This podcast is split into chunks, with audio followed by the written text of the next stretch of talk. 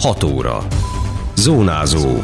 Érd és a térség legfontosabb hírei. Nyitni kék, már lehet jelentkezni az áprilisi kiállítás és vásárra. Érdikum tábor, felsős diákok jutalma lehet az egyhetes program. Makalu, Klein Dávidék a világ ötödik legmagasabb hegycsúcsára készülnek. Köszöntöm Önöket, Szabó Beáta vagyok. Ez a Zónázó, az Érdefem 101,3 hírmagazinja a térség legfrissebb híreivel. Szájról szájra jár a nyitni kék híre. Hetedik alkalommal szervezik meg áprilisban a tavaszi kiállítást és vásárt az Érd arénában, és a korábbi kiállítók, vállalkozók közül többen meg sem várva a felhívást már előzetesen jelentkeztek a következő expóra. Erről a szervező Pest megyei és Érd városi kereskedelmi és iparkamara munkatársa beszélt rádiónknak.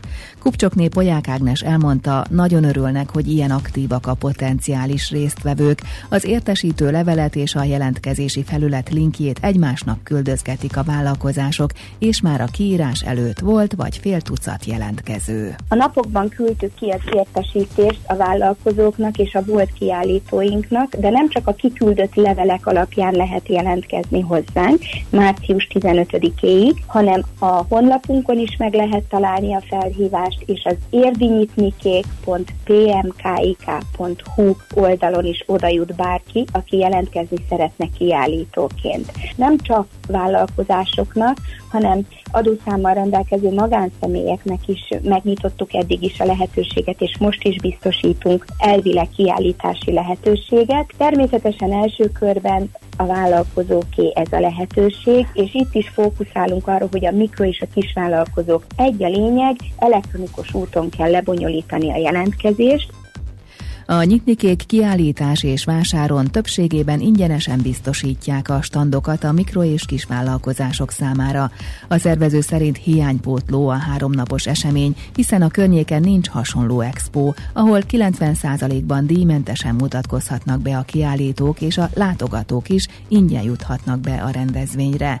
Átlagosan 6-8 ezer ember fordul meg a vásáron. A tevékenységi körre nincs megkötés, közölte Kupcsok Polyák Ágnes kézműves. Lehet benne kézműves, lehet olyan, aki az ipari szférában dolgozik, vagy szolgáltatást végez. Pontosan ugyanolyan kedves kiállító az, aki egy szobafestő, vagy egy kertépítő, vagy aki virágokat árusít, vagy aki ékszereket készít, mint egy adótanácsadó, vagy éppenséggel, ha kereskedik valamivel. És ez egy komoly hiánypótló lehetőség egyébként, mert érdhatalmas város, ugye megyénknek a legnagyobb városa. És valaha volt az Érdexpo, de ez megszűnt, és bár nagyon sok hasznos rendezvény van ismétlődően, tehát ezekkel a paraméterekkel, hogy három napon keresztül, péntek, szombat, vasárnap, jellemzően ingyenesen ott lehetnek a kiállítók, és találkozni az ingyenesen oda jövő látogatókkal, ezekkel a paraméterekkel csak a nyitnikék rendelkezik. Az iparkamara munkatársa felhívta a figyelmet arra, hogy téves információk is terjednek az expóról, például az időponttal kapcsolatban. A hetedik nyitnikék kiállítás és vását tehát április 24-e és 26-a között tartják az Érd arénában, a jelentkezési határidő pedig március 15-e. A szokásokhoz híven számos kísérő program is lesz, ezekről később adnak tájékoztatást. A szervezővel készült teljes interjút meghallgathatják az Érdmoston. Ingyenes nyári tábor Érdről helyi diákoknak. Az Érdi Hungarikum Klub tervez egyhetes napközis jellegű foglalkozásokat tartani az érdikumokkal kapcsolatban.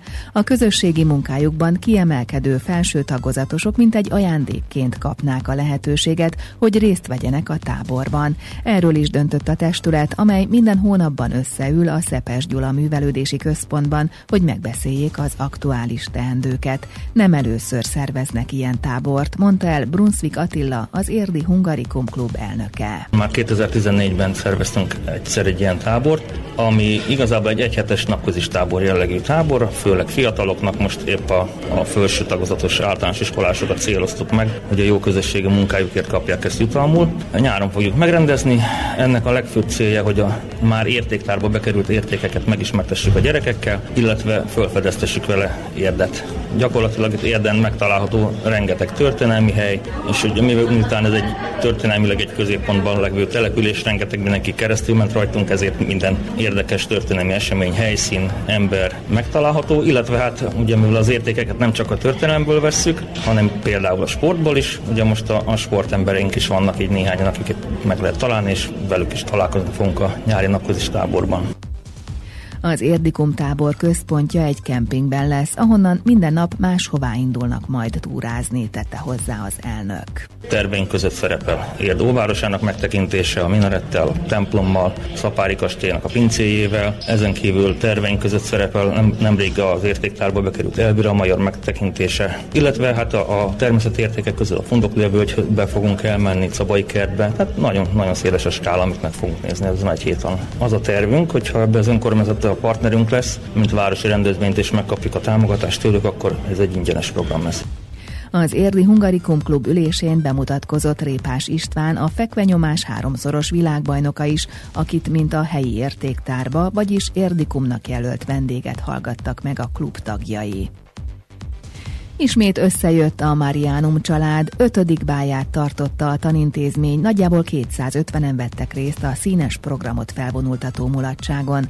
A Szent Imre Alapítvány által szervezett rendezvény azért fontos, mert ilyenkor a szülők és a pedagógusok kikapcsolódhatnak, kötetlenül beszélgethetnek, egyben a résztvevők anyagilag is támogatják az iskolát. Ezúttal az udvar, illetve a harangláb felújítására gyűjtöttek, nyilatkozta Takácsné Tóth Noémi, a Marianum által általános iskola és gimnázium igazgatója. Ugye az alapítványi báloknak az elsődleges célja valóban a, az anyagi forrás gyűjtése valamilyen, valamilyen megnevezett céllal. Ez nálunk is így van, mint, az öt év során valamilyen apropót kitűztünk célul. A régi épületünknek, ahol az általános iskola van, ott az udvarnak a felújítására gyűjtjük, ott van két játszóterünk, azt szeretnénk megújítani, felújítani, illetve ugye katolikus iskola lévén nekünk van egy harangunk is, a harangot és a haranglábat szeretnénk ott az udvaron felújítani javítani. De én azt gondolom, hogy ennél sokkal fontosabb az egy iskola szempontjából, hogy a szülők egymáshoz közelebb kerüljenek, a szülők és a pedagógusok is egymáshoz közelebb kerüljenek. Nálunk így a Mariánum család életében, mert mi ezt így hívjuk a Mariánum család életében, ez egy nagyon, nagyon neves és jeles este.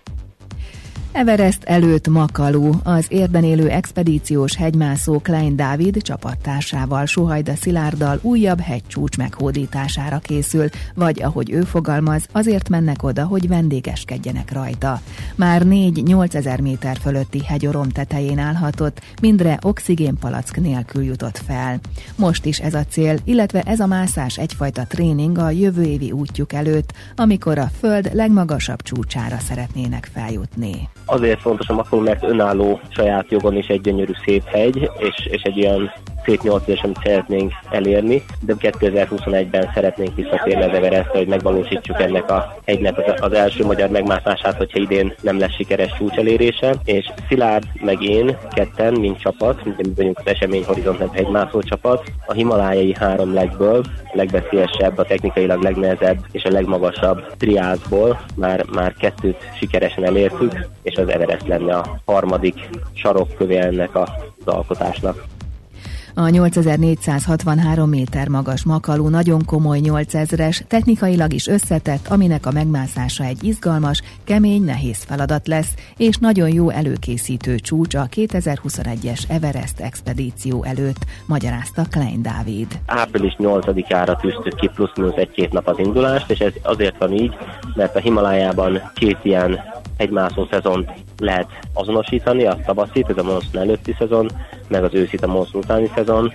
A tavaszi az nagyjából ekkor kezdődik, március vége, április eleje, és valamikor május vége, június elején ér véget a tavaszi szezon, amikor megérkezik a monszun. Én háromféle felkészülést szoktam elkülöníteni, a fizikait, és ez, ez nagyon-nagyon fontos, ugye aki ezt elmismásolja, az, az nem, nem fizette be a belépőt ebbe a buliba, a mentálist, tehát lélekben is készen kell állnom arra, hogy szembenézzek az adott heggyel, az adott nehézségekkel, az adott veszélyekkel, és a stratégiait, ami azt jelenti, hogy fejben meg kell oldanom ezt a technikai jellegű feladatot.